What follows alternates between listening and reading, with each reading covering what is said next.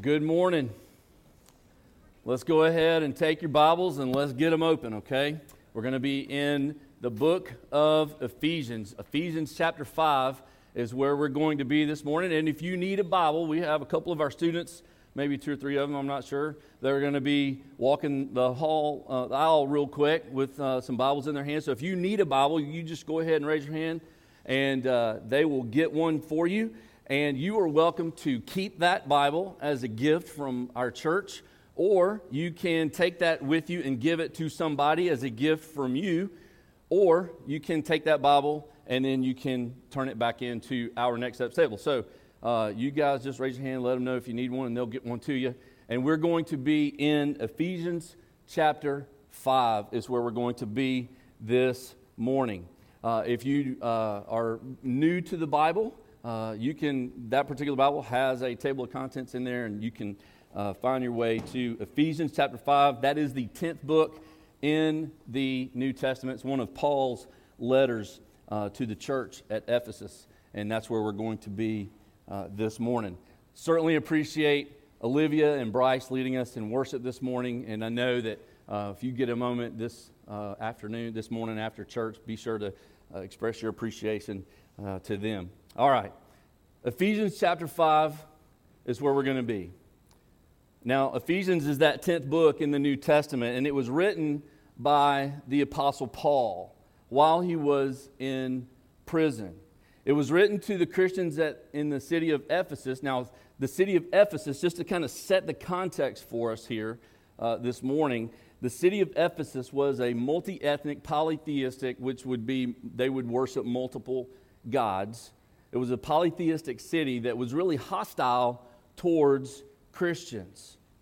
And Paul's letter to the Ephesians is really known as one of the most concise, theologically, doctrinally rich passages of Scripture that we will ever read. It's filled with a lot of wisdom to live by. But the book itself is really more than just wisdom to live by, although that's a it's good, all right, to seek wisdom from that particular passage, but we need to understand the context that the book of Ephesians is written in so that we have more than just, this is just a good book to live by. Because it's more than just wisdom that we get from Ephesians chapter 5. Ephesians is really a survival manual that's written to a very young church plant to help them not only survive, but to thrive in a hostile culture that was, that was hostile against Christians, that was void of God. And in the middle of Paul's letter to the Ephesians, in all of this sound wisdom and all of this instruction that Paul gives to the church there, in this particular book, he writes one incredibly powerful sentence. Just one sentence. It's in two verses, chapter 5, verses 1 and 2. And this one sentence that we read that Paul writes really summarizes the whole book of Ephesians. And this particular sentence is really going to serve as that foundational passage for what we're going to be talking about over the next few weeks as a church. So, Ephesians chapter 5, verses 1 and 2, this is what Paul said. Just listen carefully. Follow God's example. Therefore, as dearly loved children, and walk in the way of love, just as Christ loved us and gave himself up for us as a fragrant offering and sacrifice to God. Today, we begin a new teaching series called Home. Now, me personally, I love home. It was my favorite place to be. Home, for me, that was the place where I enjoyed my mama's cooking. Now, some of you have been able to benefit from my mama's cooking because of how she trained my wife to cook, because Lisa couldn't cook worth a flip when we were first married. All right? When, that was one of our first fights as a married couple. Now, some of you have heard the whole spaghetti story, okay? But that was one of our first fights. She did not know how to cook. And I was starving and I needed sustenance and my mama's cooking. My mama has written three cookbooks, okay? That's how good my mama can cook. So for me, going home, it was all about going home and getting my mama's cooking. Thankfully, she taught Lisa how to cook, and now Lisa is like one of the best cooks ever. So I enjoy being at home, especially now when Lisa cooks, because her meals are fantastic. But going home is that place for mama's cooking, all right? Going home was also that place where it was a place of healing, especially from those skateboard accidents that really began with the popular phrase, hey, y'all, watch this. Okay?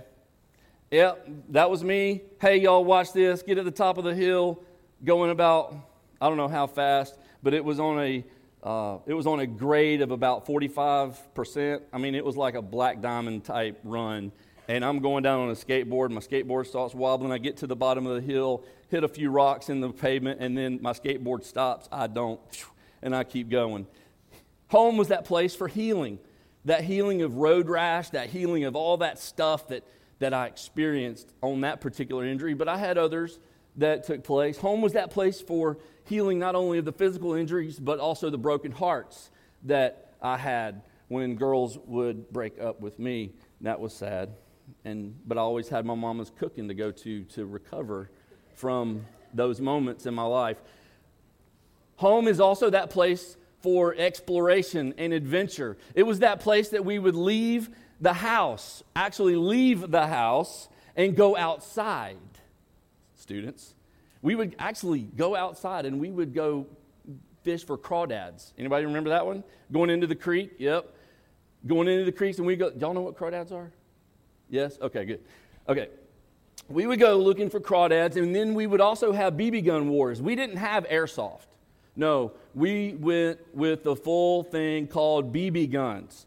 We didn't wear goggles, okay? We didn't wear safety masks or anything like that. No, it was a BB gun war. And there were kids that got shot. There were kids that had their eyes put out, literally. I promise you, there was a kid in my neighborhood that got shot with a BB right in his eye. He's got a glass eye today. All right? There was a kid that I shot. He had a BB that went right into his wrist right here, and it stuck in about an inch or so. He had to go to the hospital, get that thing taken out.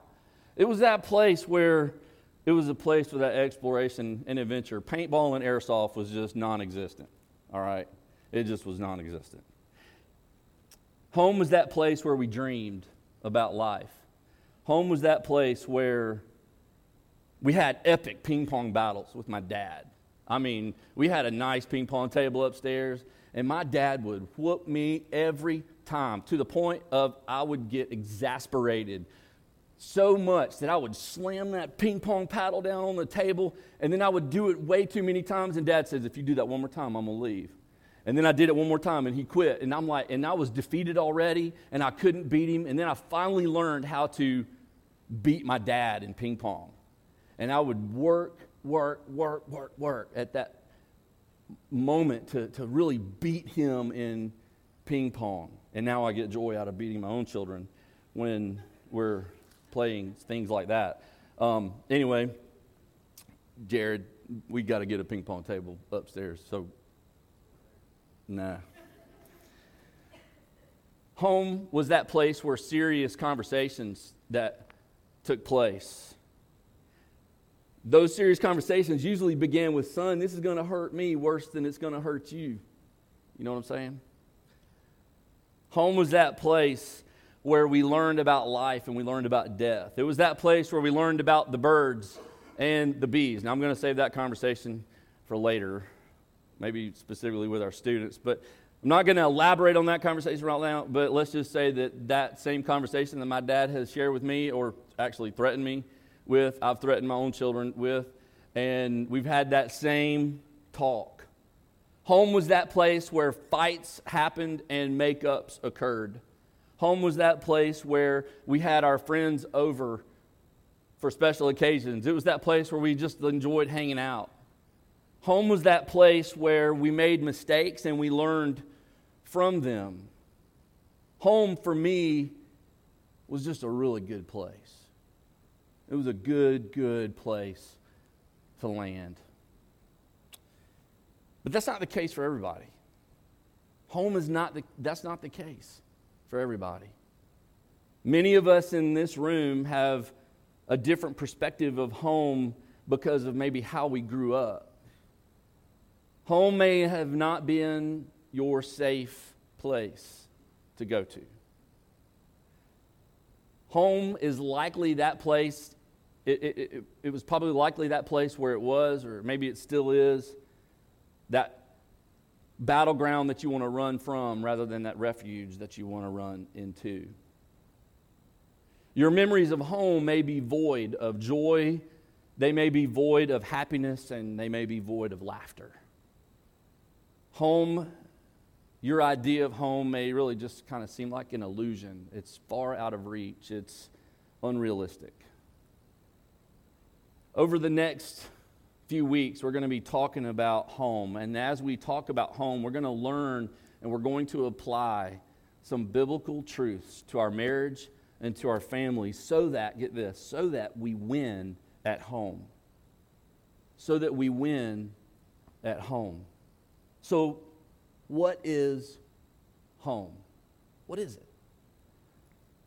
Well, home is more than just a residence. It's more than just a place where you eat and sleep. Home is that laboratory. Home is that place where ideas are exchanged. Home is that place where you learn, where you grow, where you develop.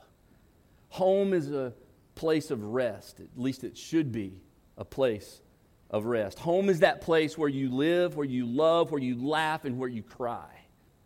Now, I know that some of these things may sound idealistic, but I, but I believe from a biblical basis, from a biblical principle, this is what home is designed to be.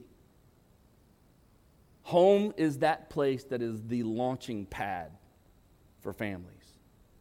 It's that place where life happens. It's that place where children are brought into and then leave from.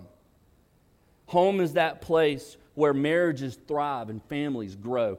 Home is that place where meals are shared around the table with family and with friends. Home is that place where the Word of God should be upheld. Now, for some in this room, this is probably going to be just maybe a tune up. Or we're going to change maybe the spark plugs in your marriage. For students, listen, the culture that you guys live in really dictates the rules of engagement in your relationships. All right? Including your parents. Your relationships with your parents, your relationships with other people, your relationships with the opposite sex. And those rules, though, are not necessarily biblical rules. They're not biblical principles, truths to live by. So later on this month, I want us to take a look at some things that I want you to consider in your relationships moving forward so that it sets you up for spiritually healthy relationships later on. And some of those things that I want us to talk about, and I want to, I'd love to get your feedback from, okay, is this. Some of those things are is it wise for you to live together before you're married? Is it wise to do that? All right? So we're going to talk about that later on. All right? Another question that, that I have is what does the Bible say about same sex marriage? We're going to talk a little bit about that. Another one is help, my parents just don't get it. All right? We're going to talk about the whole relationship with parents. Now, where I would love to get your feedback from, all right, is maybe some questions that you guys have. Maybe if you want to write one down or just talk to me after church or just send me a message or just hit me up with some hey, this is something going on. I'd love to hear what you would have to say about this. What does the Bible say about this question? So I want you guys to feel free to let me know some of those questions. That's going to be like our last session, our last sermon series on this one, that last week in March. We're going to hit on that one, okay? So I really want you guys to be here as we talk through some of those things. I'd love to get your feedback on that. So maybe you are about to get married.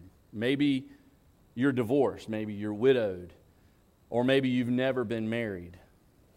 I believe the two, two of the biggest challenges that you'll face, if you haven't faced these already, are two things. One is loneliness, the other one is purity.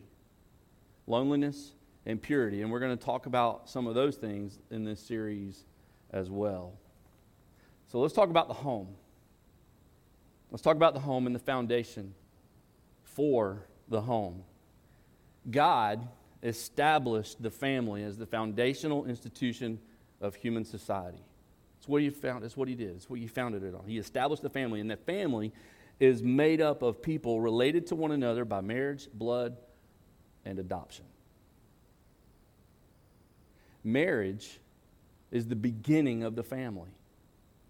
The beginning of the family. I, when, when I'm counseling people in, pre, in premarital counseling, you know, some people think that they want to get married and then they want to have a family. And they think that children equate to having a family. Well, listen, your family begins the moment that you get married. The moment that you consummate that marriage, that's when the family begins. The family doesn't begin when you have children. The family begins when you get married. Just the two of you. And despite the 2015 Supreme Court of the United States ruling on the lifting the ban on same-sex marriage, marriage as God defines it, which that's the, that's the real definition that we, we work with as a church, marriage as God defines it, is the uniting of one man and one woman in covenant commitment for a lifetime. A lifetime. That's the biblical definition of marriage. Let's put it this way marriage is God's unique gift to reveal the relationship between Christ and his church. In other words, if you want to write this down, we're going to have this up. Marriage is a picture of the gospel. It is a picture of the gospel painted on human canvas to portray Christ's love for the church and the church's love for Christ. It's a picture of the gospel. The marriage relationship, therefore, is to model the way that God relates to his people. So, because both man and woman are created in the image of God, the husband and the wife have equal worth before God. The husband is to love his wife as Christ loved the church. In other words, he is to lead his family, he is to provide for, he is to protect, and that is his God given responsibility. He is to be willing to lay his life down for his bride. Now, the, now the wife is to submit herself graciously to the servant leadership of her husband, who, even as the church, is to willingly submit to the headship or to the leadership of Jesus Christ. She, that woman, being in that image of God, as is her husband, she has that God given responsibility to respect her husband and to serve as his helper in the managing of the household and the nurturing of the next generation. It is a partnership, it is a teamwork effort. It's team based. It's not, I do this and you do that. It's not about that. No, listen, the purpose of your marriage the purpose of your marriage, and everybody can learn from this, okay? The purpose of your marriage is to portray Jesus' love and sacrifice. That's the purpose of our marriage. That's why God created it. That's why God established the marriage, so that we would portray Jesus' love and sacrifice. Our marriages, the marriages that we have, your marriage is to present a clear picture of the gospel. The problem is the message of the gospel is not always clear in marriage. The message of the gospel is not always clear in marriage. David Platt said this. He said, The primary reason the gospel is not clear in marriage across our culture is that the gospel has not been clear in marriage across the church. So let's clear it up. Let's make sure that we have a clear understanding of the gospel so that when we look at our marriages, our marriages then need to be compared to the gospel and Jesus' love and his sacrifice. And does our marriage reflect that? So let's clear it up. Number one, your marriage begins with God. Your marriage begins with God. See, marriage was, was God's idea. When you look at Genesis chapter 2 and verses 22, listen to this. Genesis chapter 2, the Bible says this The Lord God made woman from the rib he had taken out of the man, and he brought her to the man. The man said, This is now bone of my bones and flesh of my flesh, and she shall be called woman, for she was taken out of man. Now, verse 24 says, That is why a man leaves his father and a woman and a eh, father and mother and is united to his wife, and they become one flesh. Adam and Eve, Adam and his wife, were both naked and they felt no shame. That was God's plan from the very beginning of time. Marriage is God's idea. Now, if marriage is God's idea, y'all work with me on this. If marriage is God's idea, then who would be against God's idea? Satan, the enemy, our enemy. And if you take a look, when you, when you read chapter 2, what is in chapter 3 of Genesis? What do we read? We read about the fall. Man, when, when God established the marriage, Satan had an all out assault on the first marriage so that he would break it up. That was his intent. His intent was to break it up because he knew that if he could break up the marriage, then he could break up the gospel. He could break up the truth. That was his plan. So if marriage is God's idea, Satan wants to tear that up. He wants to tear that up.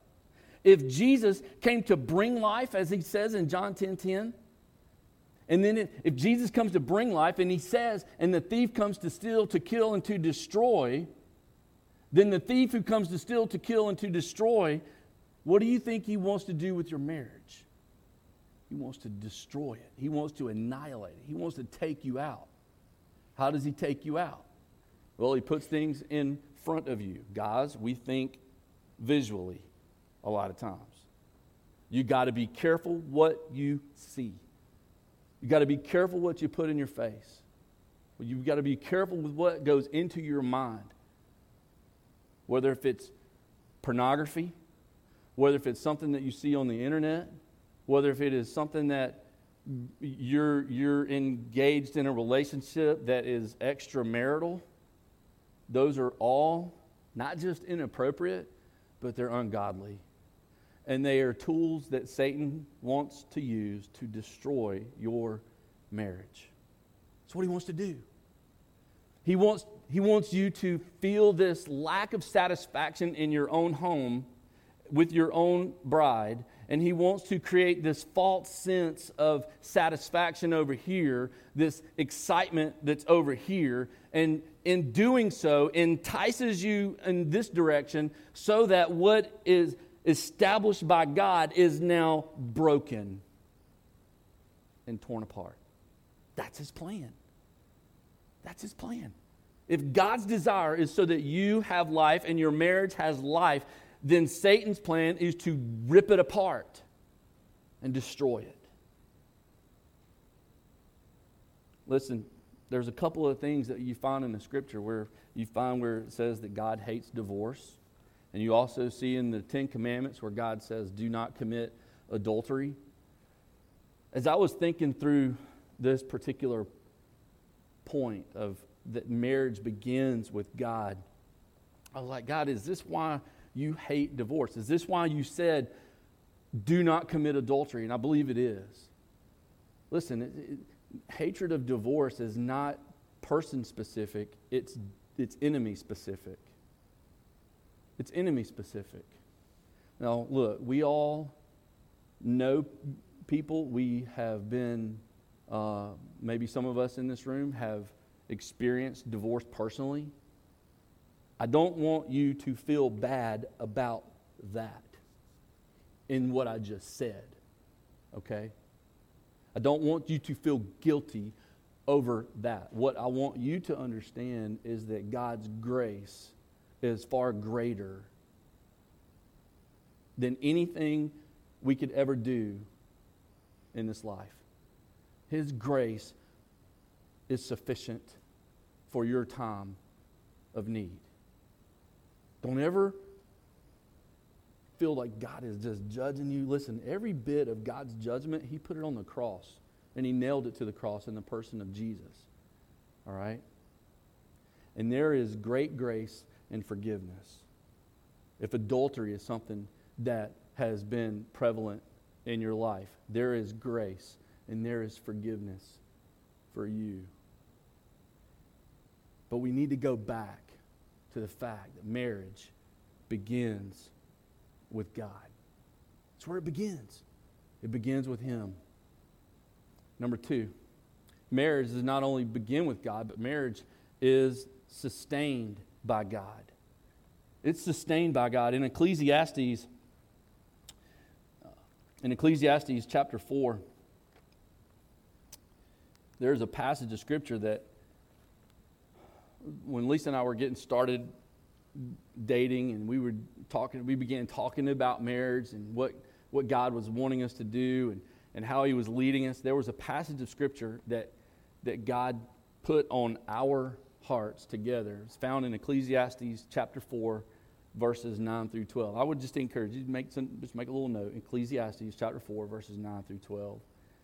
And in our in our bedroom, we actually have this. She actually, Lisa actually put this verse on our wedding invitation, and she had that framed, and, and it's a constant reminder to the both of us of this particular passage of Scripture and what it speaks to us as a, as a married couple. Listen to this. In Ecclesiastes chapter 4, verse 9 through 12, the Bible says that two are better than one because they have a good return for their labor. If either of them falls down, one can help the other up, but pity the one who falls and has no one to help them up. Also, if two lie down together, they will keep warm. But how can one keep warm alone? Though one may be overpowered, two can defend themselves. And this is really where, for us, it, it really where the rubber meets the road. A cord of three strands is not quickly broken.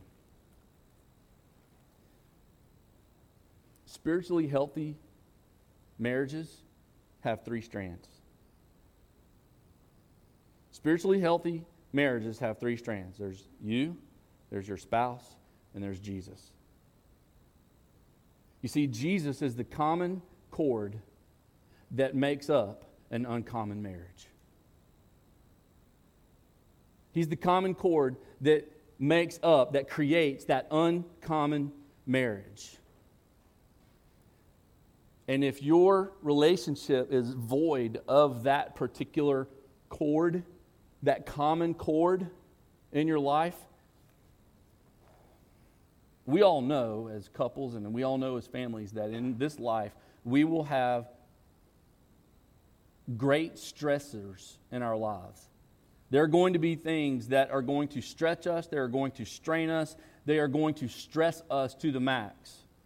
Whether if it be a, a, a wayward child. Maybe it's a, a breakup in a family. Maybe it's uh, finances. Maybe it's uh, a, a stressor at your work and you're bringing it home.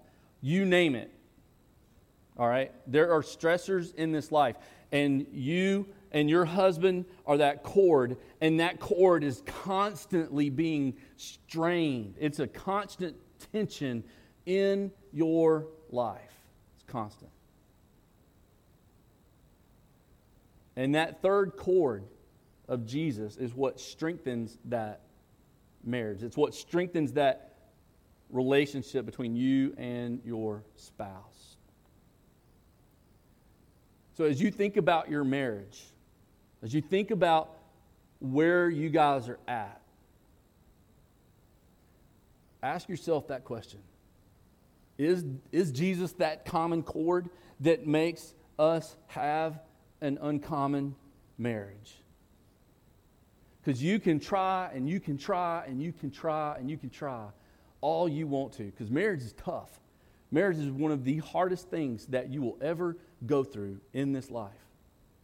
Because you're talking about two people, both of whom are sinners, okay? Both of whom come from selfish backgrounds, both of whom God loves dearly, both of whom probably wake up ugly and smelling breath, okay? All right? There's nothing pretty about waking up in the mornings. There are things in our lives, okay, that put strain on the marriage. And unless there is that common cord that runs through it, we subject ourselves to great defeat and frustration. But with that common cord, there is an element of grace that runs through it so that we can love more deeply, so that we can overlook offenses, so that we can be more gracious and compassionate to our spouses. So, not only does your marriage begin with God, not only is your marriage sustained by God, but number three, your marriage is a portrait of the love of God. Your marriage is to be a portrait of the love of God, and that's where we get to Ephesians chapter 5 and where it says to follow God's example. So, what is God's example? What is his example? What does he set? What example does God set for us so that we can walk in the way of love? Well, God sets a lot of examples. All right, there's a lot of things about God that we can look to and we can say, man, I want to be like that. That's how I want to be. There's three things that I want us to take a look at when we're talking about following God's example so that we can win at home. Okay? Three things. First of all, in Psalm 103, in chapter, in chapter 103, verses 8 through 14, specifically, the Bible says that God does not treat us as our sins deserve. He does not treat us as our sins deserve. So listen to this.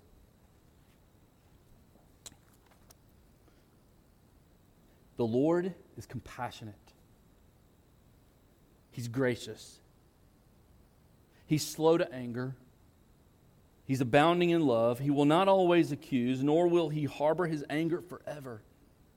He does not treat us as our sins deserve, nor does he repay us according to our iniquities. For as high as the heavens are above the earth, so great is his love for those who fear him.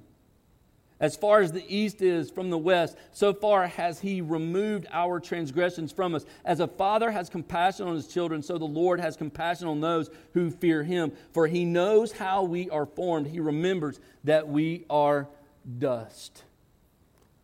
Man, how good would it be to apply more compassion in our marriages? How good would it be to apply more grace in our marriages? How good would it be for us to be slow to become angry rather than just quick tempered?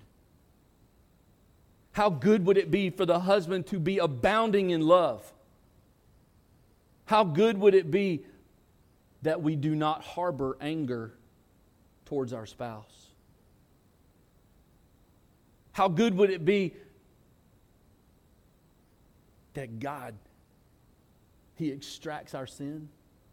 How good would it be for us that when sin happens, we overlook it? Now, don't get me wrong. This does not mean that we enable or do we condone sin and sinful behavior? That's not what we're talking about. What it means is that we employ grace and mercy in our relationships because, as the Bible says, it is God's kindness that leads us to repentance. It's God's kindness that leads us to life change. It's God's kindness that leads us to transformation. And what our marriages and families need is more grace. Because let's face it, especially for those of us that have kids, it's not easy at home, is it? It's a battle. It's a battle. We deal with we do, we may deal with some attitudes. We may deal with inappropriate behavior. We may deal with bad decisions. Those things are inevitable. They're going to happen. And it would be very easy to pounce on our kids. And listen, this particular passage has been a passage in my life that has really, I believe, helped to temper me. Because if you could walk through our old home before we had it repaired and got it ready to sell, listen, uh, it's, it's been no secret between me and Tyler and, and other people. Tyler and I have had our knockdown dragouts. There are holes in the walls. I had to replace a door because it got kicked in because of anger. It was not a point where we were abounding in love. It was a place where we were being aggressive because we were angry with each other. And we were dealing with each other in our anger, and that was not healthy. It's no secret. Just because I'm a pastor doesn't mean that we have this perfect life going on at home. No, it doesn't. No, we have our issues. We have our challenges. We have our things going on that we have to constantly work through. And for me personally, I needed to be tempered by this passage because if we have a great example in parenting, it's with God Himself. And the Bible says that He does not treat us as our sins deserve, and our kids do things that we want to do things to them and take them out of this world, okay? And their sin and whatever they do, it may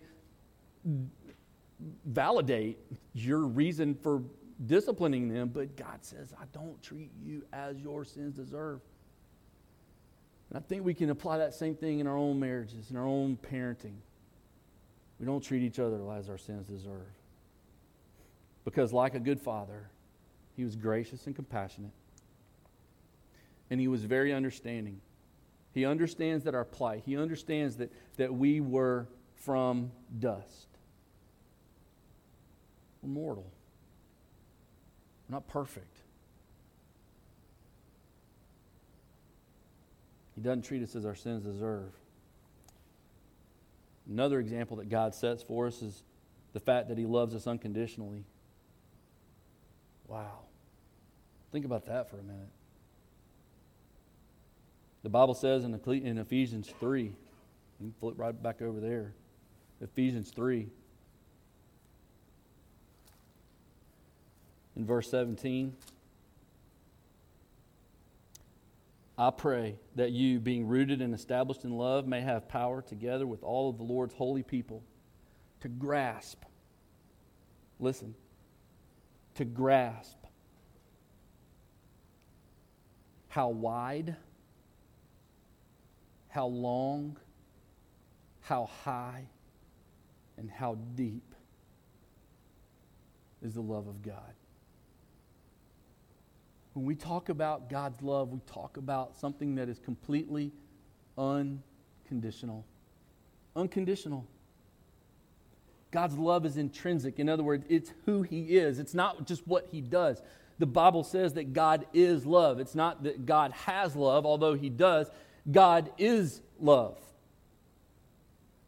And in our marriages and in our families and in how we treat one another, that is the motivation. That is what leads us to be compassionate. That is what leads us to be gracious. That is what leads us to be slow to anger and abounding in love, not harboring sin and anger, and being understanding God's love is sacrificial. God demonstrated his love for us in this that while we're still sinners, Christ died for us.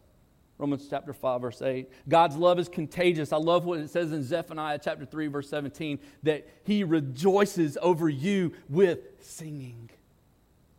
Man, what a beautiful look at the love of God. He rejoices over us with singing. And, and then God's love is forever. His love is forever. What we see in Psalm chapter 100 and then in verse 5, His love endures forever. Love is more than just a feeling, love is an action, love is a verb. It is something that you do, it's not just something that you have. It's a decision that you make, it's a commitment that you have for your bride, for your husband, for your children. His love is forever. But not only does God treat, not treat us as our sins deserve, and not only does God love us unconditionally, God, get this, is constant. He's constant. He does not change. He doesn't change. When you take a look at James chapter 1 verse 17, he he does not change like the shifting shadows. The Bible says. He's always faithful. He's always there. He's a Holiness is who God is, purity is who God is. God's character is never in question. Never. So, as we think about our marriages, as we think about our home, remember those examples that God set. He does not treat us as our sins deserve. He loves us unconditionally, and He is constant. Well, you may be saying, Golly, I can't do that. I mean, I'm, I'm a screw up compared to all that stuff. How, how in the world can I follow God's example? Because I'm not compassionate. I'm not gracious. When somebody rubs me the wrong way, the first response that I've got to do, that I want to do, is to lash out and to knock somebody's head off. Rather than abounding in love, I'm going to abound in a fight. How do you do that? How do you, how do you stay constant, never changing? How do you stay faithful? It's impossible, right? Yes and no. Yes and no. Yes, it's impossible to do it on your own. But no, because the Bible says, get this, in 2 Corinthians 5, verse 17, that if any man be in Christ, he's a what? A new creation. What's gone? The old. What is now come? The new.